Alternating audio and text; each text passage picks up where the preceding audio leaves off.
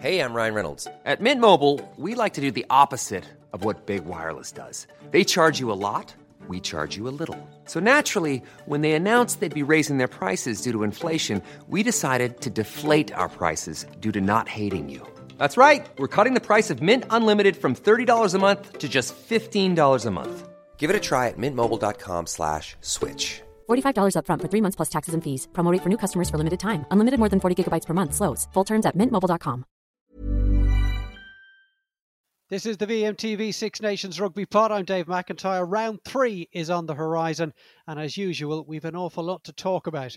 We're going to be joined later by Virgin Media analyst Matt Williams and Alan Quinlan. We'll be looking ahead to Ireland's trip to Rome to take on the Italians.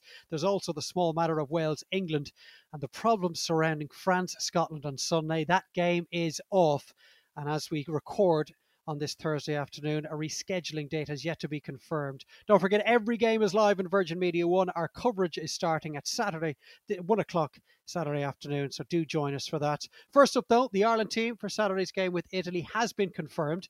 Virgin Media Sports rugby correspondent Sinead Kissane joins me now to sift through the details. Seven changes, Sinead, from the side that began the defeat to France. A couple of new caps on the bench. What are your main takeaways from it? Give us the team first up.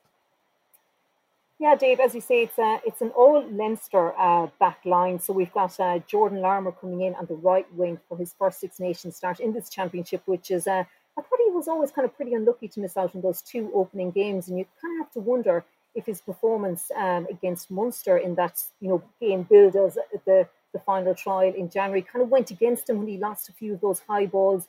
And um, certainly uh, France and Wales would have targeted him if he was named on that team. But it is good to see him back. I think we need a bit of his X factor and a bit of his flair for sure in this Irish team. Of course, it all depends on what kind of system he's going to have to play in as well. So he's in there uh, on the uh, on the right wing, and of course Keith Earls drops to the bench. Uh, as I said, it's an all Leinster back line. Johnny Sexton is back. We kind of knew that he was going to come back. Uh, Andy Farrell had intimated as much last week. Conor Murray doesn't make it. Andy Farrell just said there in the press conference that he still needed another few days to recover from that hamstring injury. So Jamison Gibson Park is in at number nine as well. Uh, so it's an all new front row as well. Dave Kilcoyne, Ronan Kelleher, and Tadhg Furlong makes his first start in the Six Nations. Um, Iain Henderson, James Ryan comes back in as well after his head injury in the game against Wales. Tadhg Beirne moves to number six, and Will Connors also comes into the team. And CJ Stander then makes up that back row. As you said, two uncapped players in the uh, on the bench as well, Ryan Baird and Craig Casey. And you really had to feel for Craig Casey, didn't you, when he didn't come on to make his debut in the game against France? It must have been so frustrating for him to sit on the bench. And Andy Farrell kind of just mentioned that uh, in the press conference, saying uh, that he was disappointed to miss out on making his debut that day. But you know how well he responded going back to Munster, play, playing their game last weekend. So look, fingers crossed that he will indeed make his Ireland debut this weekend. Yeah, and showing exactly what Craig Casey is all about in the manner in which he scored that try for Munster. What aspect of the match day 23, Sinead, excites you most? Well, it's going to be interesting to see. I know from speaking to Tadhg Beirne as well a few weeks ago, his preference is uh, to start in the second row, but he's going to start at number six. And I think that is going to be a really interesting, it's a really interesting makeup for that back row. I'm really excited as well to see Tadhg Furlong back in there. I mean, he is such a dynamic player. Ronan Kelleher as well, making his first Six Nations start. And I suppose we saw how dynamic he was in the loose for Leinster and like scoring all those tries, which was, you know, part of the argument. Many people would have said, put him in that Ireland team straight away, but it hasn't quite worked out well for him. So it'll be really interesting to see, you know, with the help of Paul O'Connell and John Fogarty, how well he's going to do in the lineup. I suppose his uh, his throwing would have been one part that he would have needed to improve on. So we're going to see that Paul O'Connell influence hopefully again with Ronan Kelleher as well. And look, as I said, Jordan Larmour, I, am really glad to see him make his um, first Six Nations start um, there on the, on the right wing. So as I said, we really do need some of that creativity, um, which has been so lacking in uh, the game against France the last day. You know, he didn't have much minutes in that game against France, so I think he'll be really looking to send out a message against Italy this weekend.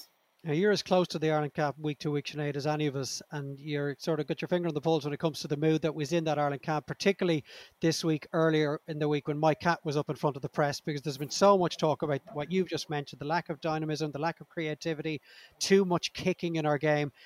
Any head coach in Europe would be very happy to work with this backline. Stuart Lancaster loves working with this backline at Leinster. is there any point to this back line if we're going to keep the ball in the air as often as we have done in the first two rounds? Yeah, very interesting point, uh, Dave. I mean, have we ever seen James Lowe kick as much in all his years with Leinster as we have seen him kick with his left boot in Ireland's two opening games in the Six Nations? We haven't. Um, I spoke to James. Uh, he's going to he'll be doing an interview for us for our match day program on Saturday, and I spoke to him about that. And look, of course, he's going to be diplomatic and say he'll do whatever the coaches want him to do, you know. But his it just wasn't good enough at times, and of course, there's a lot of focus on his defending as well. But you know, certainly interesting comments by Mike Catt. Um, there was a lot of debate over whether he was kind of putting the the responsibility. Should, we won't go as far as blame on the players, but I mean two, only two tries scored. I mean, I know offloads aren't an indicator of how you know well or free a team is playing, but like only six offloads so far in the Six Nations Championship. And you know, the funny thing is, is that when Andy Farrell first came in, his go-to line was, "I want the players to be themselves." But what does that mean now? We kind of know less about what the players, and we know how talented they are. We almost know less about the players because can't understand really the game plan that they're playing. It doesn't seem to be getting the best out of the players. As frustrating as it is for us to watch them playing this kind of lateral game and not make, being able to make those breaks, it must be as frustrating for them as well playing. Okay, Sinead, brilliant stuff as always. Thanks a million. The Irish team news. Matt Williams and Alan Quinlan are standing by. But before we bring in the two lads, let's take a little second to remind ourselves of what happened in round two of the Guinness Six Nations Championship, where France and Wales kept their hopes of a Grand Slam very much alive. Dupont loves these situations. Jalibert out towards Dulin. He's gone away from James Lowe. Fern trying to take him down. He's got Penaud on his shoulder. And it's a tiny finish in the corner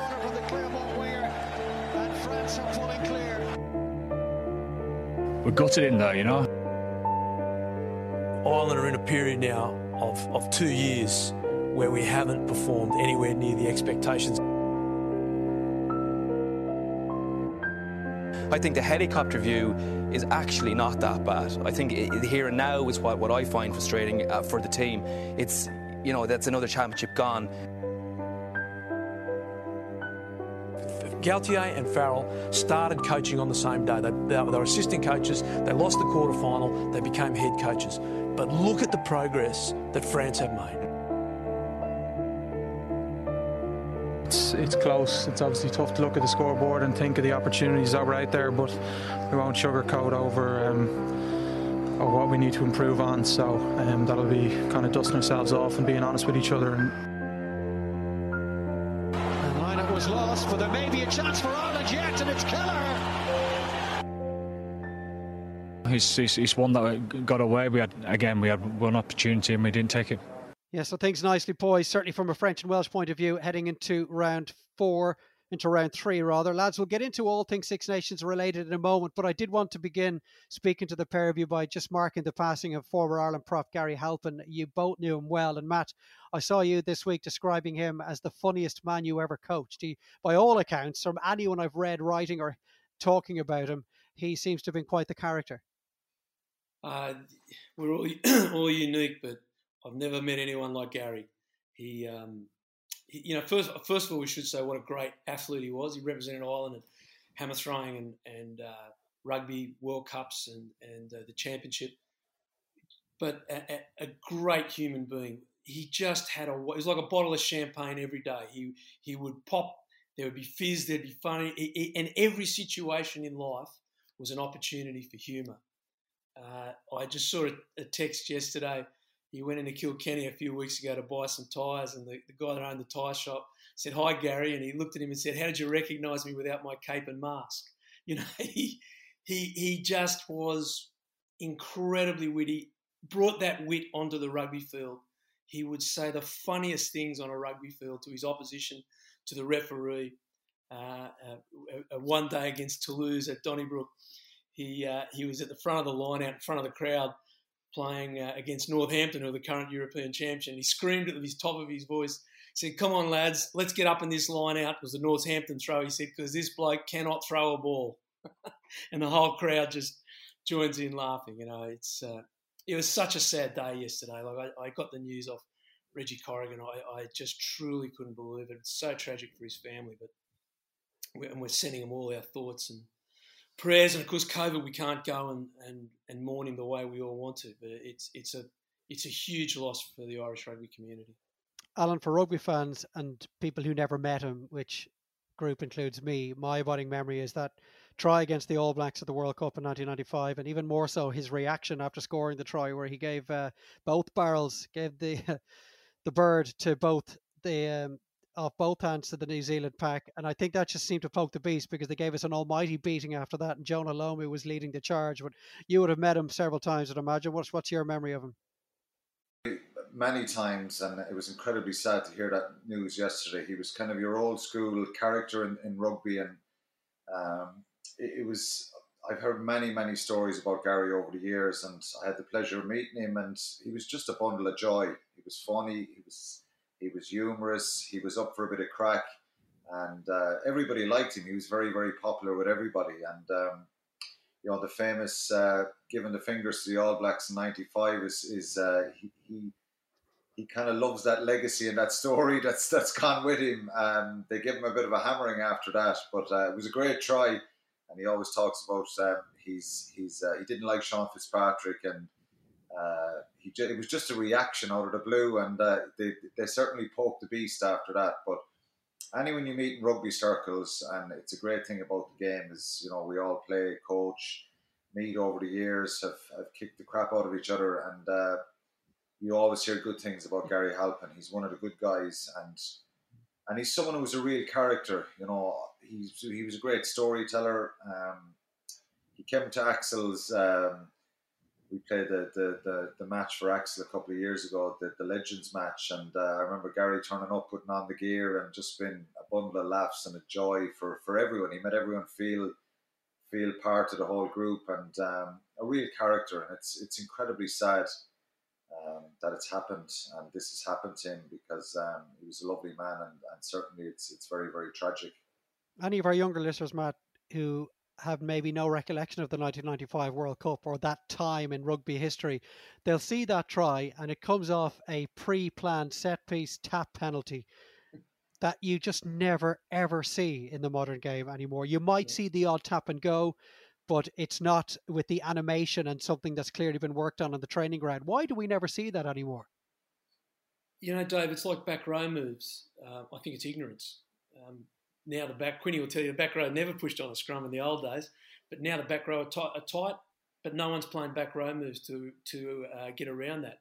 You get a penalty in the 22 and people want to go for the um, for the try, they want to go for the points. Quite often they're just you know forwards hitting it up where some form of organisation on a tap play uh, can can work because it's also not you're giving the opposition what they don't expect. Uh, and I, I, think that there is a place for it again because defences are so organised, gives you an opportunity to manipulate the defence. But that particular day, um, you know, I've heard Gary tell the story a hundred times, but his his great memory of that whole day was saying because Jonah Lomu was on the opposition side was that he says he was very much neglected from memory of history of sidestepping Jonah Lomu. He said the only problem was Jonah had the ball at the time when he was sidestepping it because he. It, it, was just a play that was was brought off, and, and of course Ireland were hammered. But it was also a time where the game was ch- changing radically, like now. But Ireland were left behind at that stage. The Southern Hemisphere had really gone professional, semi-professional, much faster than the Northern Hemisphere, and in really that play, that tap move was was an old school move that caught New Zealand napping, and uh, and I, I really don't want Gary to just be remembered for that particular play and sticking his fingers up to to the New Zealand. He, he was so much more than that as an athlete and a man, and, and he gave so much more to the game. J- just to finish on what Quinny says, Gary was older. When I got him, he was his last two years of, of his career. It was well, I'm only a few years older than him, and he had a family and things. And and, and I, I treated Gary differently to the younger players for a whole lot of reasons. He was an older player, his body was old and all that. He would come into my office and ask for a favour, and when he would come in, he'd knock at the door, and every time he walked in my office, he did an impression of me. So he'd put on his Australian accent, he'd use the words that I used, and he'd say, G'day, it's Matty Williams here, I need to ask a favour. And he would spend the whole time in my office being me. And you couldn't help but sit there and say, I'm the head coach, you know, I can say I do anything, and just laugh with him. He, he just had this incredible gift of of laughing at himself and making everyone around him feel happy, as well as being a high quality athlete, having humour on the field. He was a great dad, a great partner, you know. And, uh, we, you know, you, losing a game of rugby is not a tragedy. What happened yesterday to Gary and his family at 55? Wow, that's that's just so sad. Such such such a tragic day for Irish rugby. Yeah, Irish rugby has lost a great character, and our condolences to his family as well. I think everyone in the Irish rugby world will be thinking of the Halpin family this weekend. So let's get into this weekend's games, Alan. So, as we're recording, we have found out that the France Scotland game is not going ahead. Now, there's no news as yet as to when it might be rescheduled. There is some talk that it won't be allowed by the French government to go ahead next week. We know next week, Alan, is a fallow week in the Six Nations, so theoretically, there is a slot on the calendar for it. They managed to get through the back end of last year's Six Nations. They got through the Nations Cup without a hiccup. I, I guess we should probably count our blessings that we've got this far without this happening but here we are, we're down a game.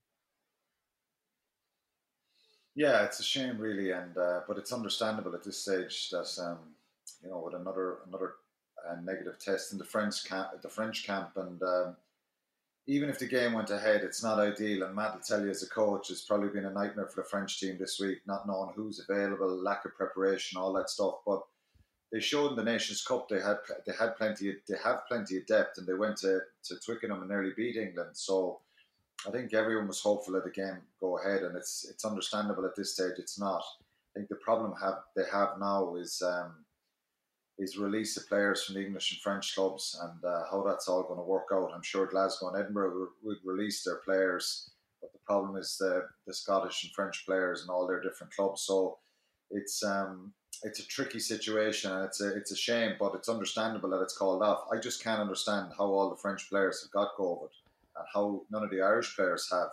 I think that's something that um, that needs to be answered and explained because uh, I think they were all given uh, very very strong um, protocols and recommendations to adhere to before the Six Nations, and France are the only team that have COVID uh, players with COVID. So it's it's uh, there needs to be some sort of an explanation around that as to how it happened. Of course, it can happen accidentally. It can happen going through the airport. It can happen in hotels, but surely they know where it happened. And there's lots of rumors bounding around on social media about um, uh, what happened that, that Sunday night when they went back to Paris and stuff. So um, whether there was they were out and about. So look, it's it's a shame that it's happened, but um, I doubt if they got it in Ireland. I know Rafa Ibanez suggested maybe it might they might have got it in Ireland, but or if any of the Irish players, why haven't the Irish players got it? So it's it's a pity, but there needs to be some sort of clarity about where this happened and and, and some sort of trace to it because it is costly and it's it's it's more look as I said, we're thankful we have games and it's a pity this has happened. Hopefully they get back on track. And maybe it's not a big surprise that it has happened. You know, we've been very lucky with the rugby so far. Um, uh, last year the lockdown and this this part of it. So it's a shame, but look, they'll have to try and find another weekend to play this game and finish it. Yeah, let's hope they get it done sooner rather than later, and it isn't another case of the Six Nations going all the way through to the autumn without a decisive result. Let's look at the Ireland Italy game, guys. Matt, we have the Ireland team, seven changes. Most of them are expected. The likes of Jonathan Sexton, James Ryan back. There's a start in the front row for Dave Kilcoyne and Ronan Kelleher. We've got Tadhg Furlong starting an international for the first time in well over a year. Tadhg Beirne is in the back row. And Jordan Larmour has been brought into the back line as well, which is very interesting. On the face of it, it's the best Irish team, Matt, that has been picked for quite some time. On paper, it's a very good side. Mm. I guess you also have to look at our form and the fact that this game is not being played on paper. I think there's Dave, you've, you've, hit the nail on the head. I really like this side. I, I, I feel for for um, Ruddock misses out again because he didn't play poorly against France. He was manful. He did his job. There's not even a spot in the 22 for him, and I like the idea they've given young Baird a, a start on the bench, and Conan comes in after being out for a long time. What I particularly like, and I know I, I don't want to steal Quinny's thunder, but that back five Ryan, Henderson, Beirne, Connor, and Stander. I mean, that's a really balanced back five. Lots of power, lots of a well balanced back row. You've got Connors as the, as the fetcher, you know, the groundhog, the worker. Stander a great ball carrier, and Burns just been outstanding in all aspects of the game. Gives the line out another option with a, with a third jumper there. Sexton's, a, you know, the, the general, despite Johnny's age and everything, he's still the best 10 we have by a considerable margin. Larmour should have been there from the start for me. I'm a, I'm a great admirer of Keith Earls. He's just not in great form, and that's not being disparaging. We all hit patches of bad form. Larmour, I think, deserves his show. Lowe's on last chance saloon for me in his D. But even the bench now, you've got Porter, who has played exceptionally well. He has grabbed his opportunity with Furlong being out and improved. That bench now becomes much stronger. It looks a very healthy bench. Billy Burns, big call. I'd have Ross Byrne there. Earls, you know, I said of what a what a what a admirer I am, but I think there's some other younger guys we could have looked at at this Italian game. Uh, probably an opportunity missed, and I'm really looking forward to Casey getting his start. I think he's an exciting young player. Great, great, good selection. If we follow the same tactics we've been doing for the last two years, it's like uh, pouring champagne down the sink. Because if we play the same way, the same tactics, we'll get the same result. And I beat Italy. That's not the point because Italy couldn't tackle a fish supper. But that, that, unless our attacking strategies change, we're not going to beat the big teams. Hiring for your small business? If you're not looking for professionals on LinkedIn, you're looking in the wrong place. That's like looking for your car keys in a fish tank. LinkedIn helps you hire professionals you can't find anywhere else, even those who aren't actively searching for a new job but might be open to the perfect role. In a given month, over 70% of LinkedIn users don't even visit other leading job sites. So start looking in the right place. With LinkedIn, you can hire professionals like a professional. Post your free job on linkedin.com slash people today. Mom deserves the best, and there's no better place to shop for Mother's Day than Whole Foods Market. They're your destination for unbeatable savings, from premium gifts to show-stopping flowers and irresistible desserts. Start by saving 33% with Prime on all body care and candles. Then get a 15-stem bunch of tulips for just $9.99 each with Prime. Round out Mom's menu with festive rosé, irresistible berry chantilly cake, and more special treats. Come celebrate Mother's Day at Whole Foods Market. Well, that's the key, isn't it, Alan? Because maybe bar Luke McGrath, it's the starting Leinster backline if they were to play a Heineken Champions Cup final tomorrow afternoon. And it is the sort of backline that Stuart Lancaster loves working with, loves getting his teeth into. Does it really matter who's been picked for Ireland if we go about our attacking play the same way as we did in the opening two games? Um, it does matter, yeah, because I think they've they've got to get it right. I think. Um, no, well, look, the point being that if we're going out to kick the leather off the ball, as I said to Sinead earlier, does it really oh, yeah, matter yeah, who, who course, the personnel yeah. are? Yeah, well, we kicked the ball 47 times against France, so you can. We don't need to be a rocket science to figure out that that's way too much for me. Um, I know conditions sometimes dictate we kick a lot, but and plus, and Matt knows this as a coach, and I always have this mentality: every bad kick is a good kick when you're winning the game, because you know it doesn't really matter. The opposition are chasing, particularly in wet conditions. You know, if you're 12-6 up or 15-6 up, well, why not? Just let the opposition make the mistakes. Thump it down the field, come up, tackle them, force them into touch, force the mistakes. And you know, the, the mentality against France the last day, the conditions were bad and windy, but the weather actually cleared up a bit during the game. And I just thought we overkicked. Um, you know, any anything over 25 kicks is a lot for me. I think um, you look at Ireland's best performances back in 2018, I think the average 20, 25 kicks a game because they held on to the ball so long, for long periods, their efficiency around the breakdown, their tempo, their intensity, and that's what wore down teams. We weren't siding teams open with brilliant rugby, but we were unbelievably productive, uh, protected the ball, held on to it well. Of course, you'd love, I'd love to see some of that stuff with a bit of expansion and a little bit of freedom as well. Um, and you know, there's cohesion in that backline. These guys know themselves inside out. They're going to be playing a team that's not uh, an England, a Wales, a Scotland, a France, uh, with respect to Italy. Now, there's some very good players and, and competitive players. And you don't go to Rome and just think you're going to rack up a, a 30 points or 40 points and it's going to be easy. These guys will make it very, very difficult for Ireland.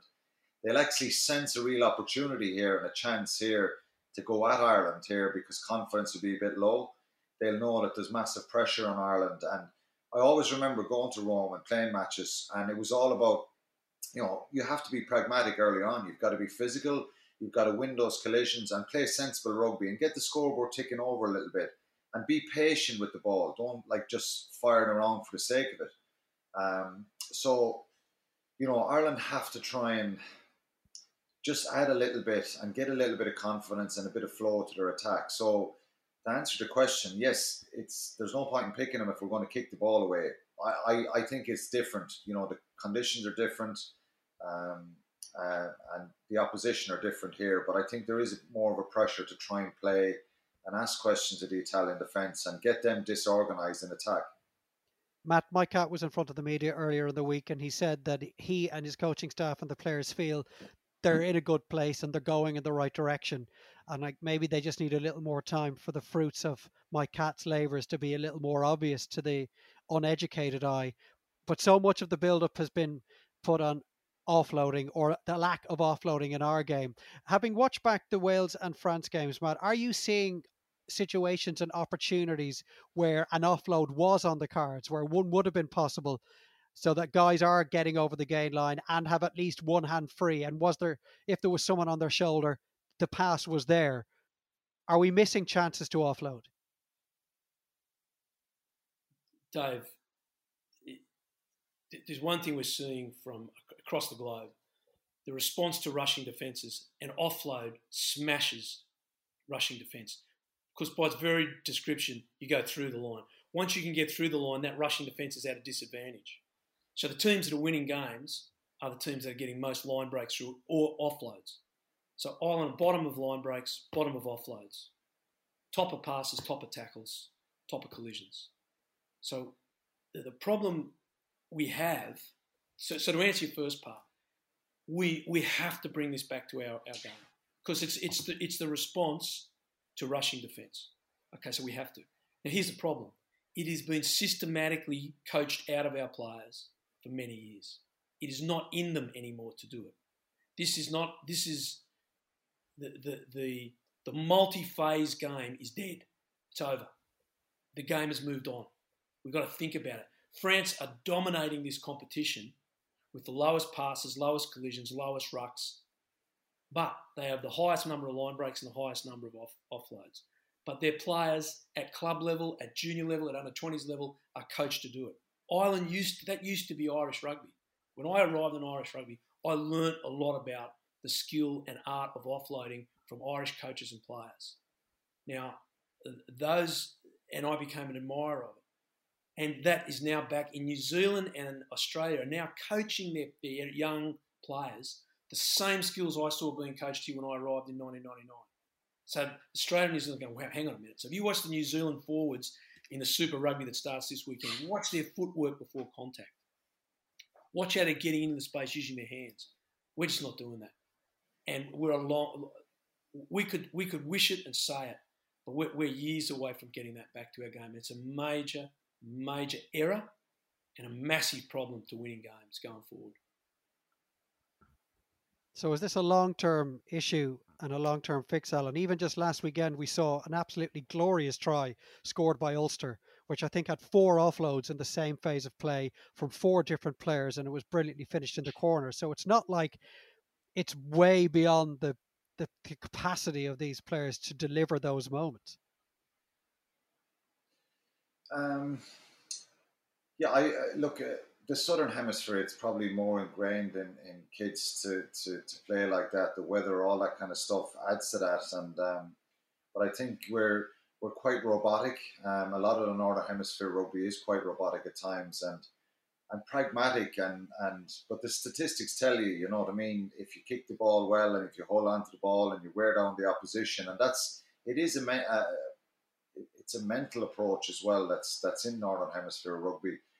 And sometimes it's an X factor scenario as well, where you just the players that Matt is talking about there, and I'm sure he, I, I'm not sure, I, maybe he'll agree, but like you, you look at some of the players that you can give the ball to in Super Rugby, they're just incredible athletes. They're X factor players.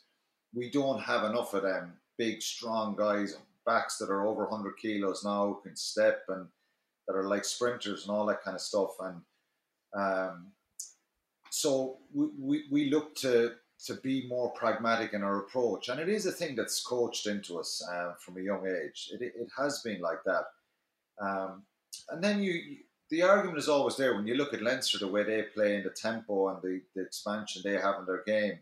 Um, they're not throwing the ball around willy nilly. They're just very, very good at their execution for the first, second, third phase, and then they just wear teams down and they get it to, you know, to the opposition get disjointed in defence and they score. There's a lot of tempo to their game. It isn't just throw the ball around. Um, we do see a lot of that in, in the attack in in in you know, even Australia, and they've probably been architects of their own downfall over the years.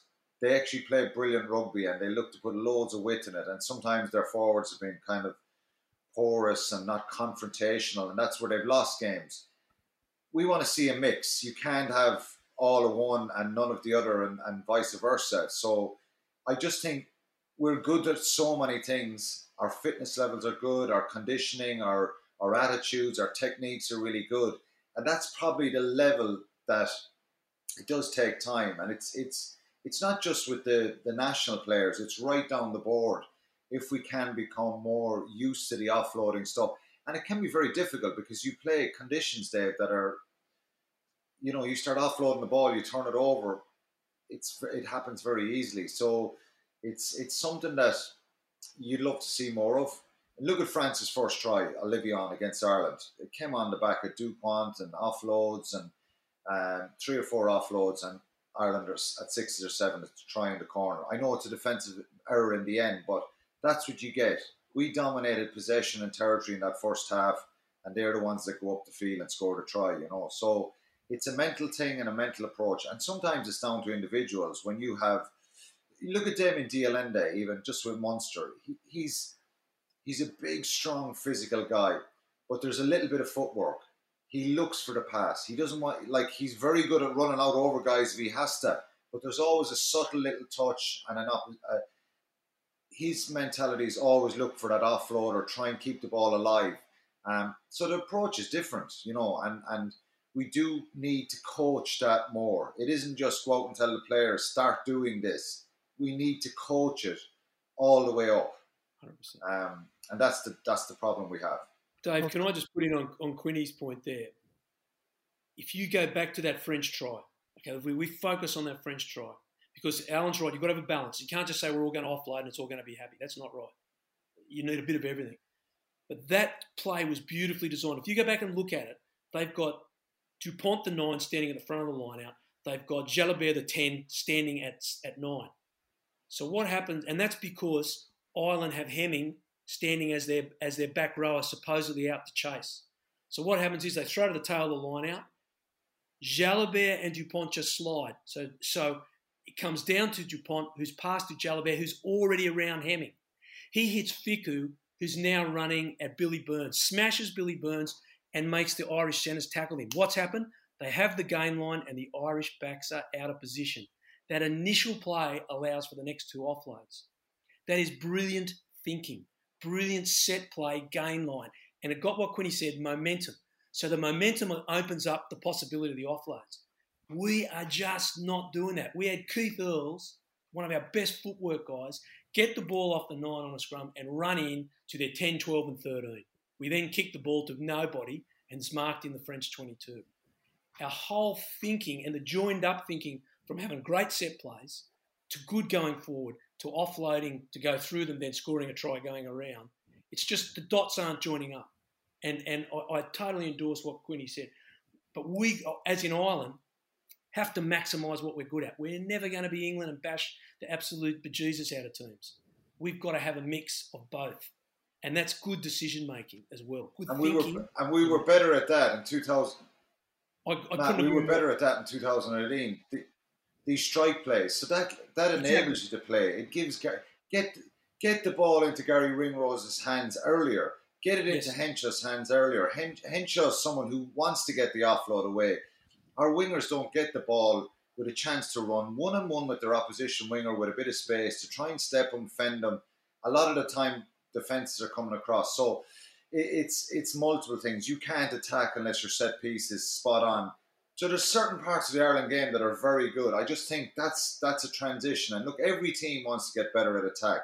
More tries you score, more guaranteed. You know, the more chances of winning the game. Um, and Northern Hemisphere rugby is a little bit different. You know, uh, look at Caleb Clarke for the Blues in New Zealand. If you have a Caleb Clarke on your team, well, you'll bring him in off the wing or you'll try and get the ball as quick as he can because he can run out over people, he can run past people, he can do everything um, like that. So um, it's down to personnel, attitude, and those first hits, as Matt was saying. You know, if you get over the gain line, well, that's what you want to do. You want to try and get defences disjointed. And um, so there's a good chance for Ireland this week. I think they're going to they're not going to be under as much pressure as playing some the other teams, but they've got to be good at that stuff early in the game, i.e., set piece, breakdown, all that kind of stuff, and then build their attack and get a little bit of width then and get a bit of go forward in their game. And you know, if they get a couple of tries and you know they can take that away from the game, you, it's still going to be challenging, but you know, realistically, they should be trying to win this game convincingly if they want to put the first two games behind them and say, right, certain things didn't come off for us. We could have won those two games. Ireland could have been going for three in a row here if small margins and a bit of smarter rugby. And, uh, you know, so they're now in a position where this is a potential banana skin. It always has been. And they've got to get more than a win out of this. They've got to, we've got to see more flow and attack to their game. They're capable of it. You said it at the start, man. This is an exciting team. It looks like a real, you know, team with energy, and I'm sure there'll be a massive determination out of, that'll come with the players, and and hopefully they can execute that and, and you know get a few positive tries for themselves. But there's no guarantees, and we're still question marks hanging over the team finally on this game, Matt, before we just wrap things up with England Wales, what are you looking for on Saturday? If we lose or play badly, we're going to be even further in the doldrums in terms of this the feeling around the team at the moment. If we win with say four tries and pick up a bonus point, but don't really show anything new that gives us real positivity heading to the Scotland and England games, we'll again feel like we've learned nothing from it. So, what is it you want to see coming out of Saturday's game? Well, I think if we start with the end in mind, a bonus point win is a minimum because that's what everyone else is doing. So if you don't get a bonus point win, you're actually behind your opposition. So we need that. But again, I think it's uh, for me, and I won't put words in Alan's mouth. For me, I, our our line out and scrum is excellent. It's at the top end of all the statistics in the Six Nations. So we've got a good platform, and that's that's your that's your foundation. If you haven't got that platform, you're finished. But we have. So let's see the plays off those set plays, give us some attacking momentum, get us going forward. That will make it so much easier for us to, to, uh, to go the game line. Then we have to go through them before we go around them. We have to see the forwards bending the line or getting through the line. Just if we just think our only creative try was against Wales when Beirne busted through Tipuric's tackle and offloaded to Josh van der Flier, who was tackled for Beirne to pick and go afterwards. We've got to have that because we're trying to go. What we're trying to do now is just go round teams, and we all saw you guys saw on Saturday. The French team just slid across, put us on the sideline, made the tackles. In that last play of the game against France, where we needed a penalty to win the game, we lost 15 metres with, with the ball. We had a line out, five metres inside French half, when we turned the ball over, we were just near our, our own 10 metre line about a minute and a half later. So there has to be some more creativity. Our kicking game has to, It, Dave, there's got to be a lot of improvements. The thing is, this Italian team can attack. They're scoring points against France and England. They're attacking.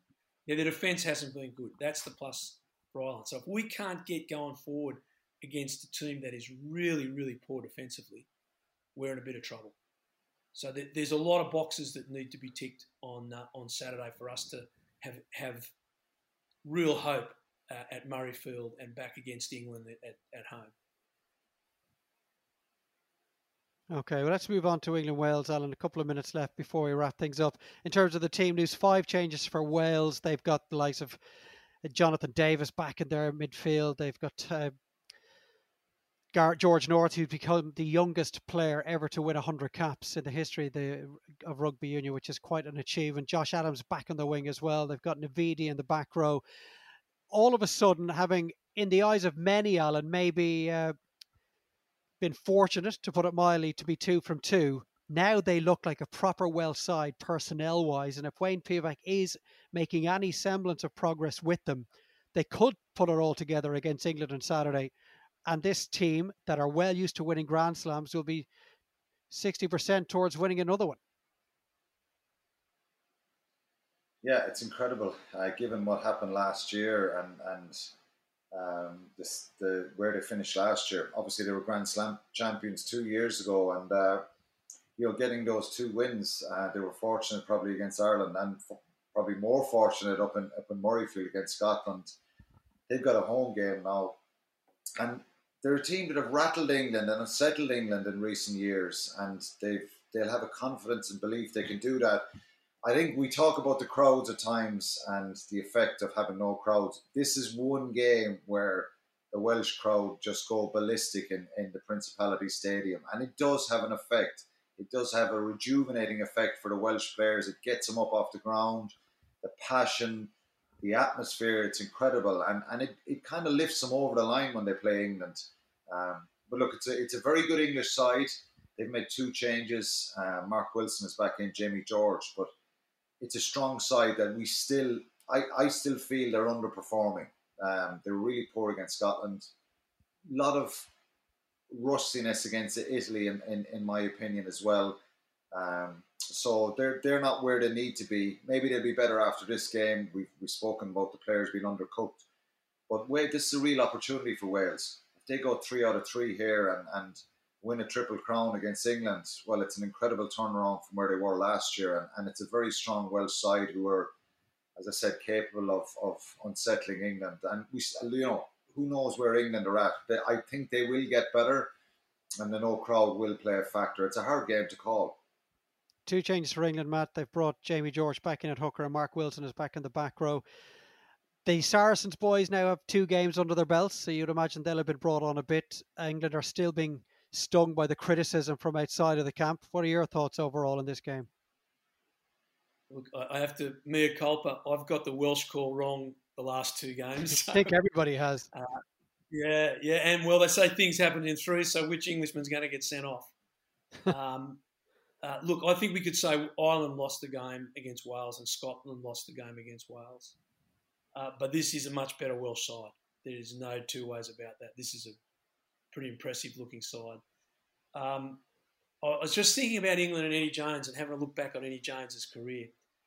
Two years out from a World Cup, Eddie's got a habit of flogging his sides. And I just wonder if he is really training them hard because one of the things he wants out of his sides is come the World Cup to be the fittest side or, or, one of the fittest sides there. He certainly did that with Australia back in 2003. You've got to say England peaked in 2019 um, very, very well. They were they looked superb in 2019. I wonder if he's putting them through a high volume period. Now we get no feedback from that, but I just they just look flat. Now I, I totally agree with Alan's comments. I made them on air as well. The Saracens boys are underdone, but they look like a tired side all the time. So that even gives more to the Welsh opportunity on uh, on Saturday. Um, to, uh, to, to tip against England would be very hard, but I agree with Alan. This is a really hard one to pick. This is this is if England can play as well as we know they can play, they can win it, but they just haven't been. And and and Wales, like a good side, they're finding a way to win. But you just think if England keep 15 on the field, they've got a little bit too much, especially up front for that Welsh side. I said that about Scotland and I was wrong. So don't put any money on it. If anyone's listening, do not put any money on what I say because you'll do it. But uh, it, it's a really, it's you know what? It's a fascinating game. I, I, I don't know about Quinny. I, I love England Scotland games because they're just so passionate on both sides. The English really can't cop being beaten by these underlings that they had, and they bashed them through the 70s and 80s and the Welsh, they, they're like us. They just have a joy in beating anything in a white jersey. So it's it's always a great day to watch.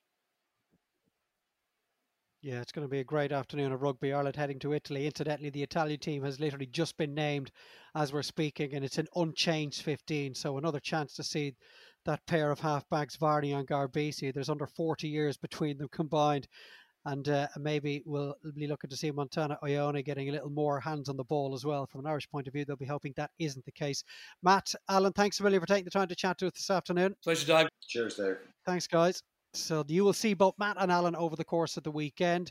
There's a lot to look forward to, despite the fact that we will now not be with you on Sunday afternoon because that Scotland France game has been postponed and we have yet to get a confirmation as to when that game will be rescheduled. But join us Saturday afternoon, all of those games Ireland, Italy, and Wales, England. It's live on Virgin Media One. Our build up to Italy, Ireland begins at one o'clock. And Joe Molloy will, as usual, be in studio. He'll be joined by Matt Williams for the build up to those two games. Thanks for listening to the VMTV Rugby Pod for the Six Nations. We'll be back with you in a week's time. Enjoy the weekend's rugby.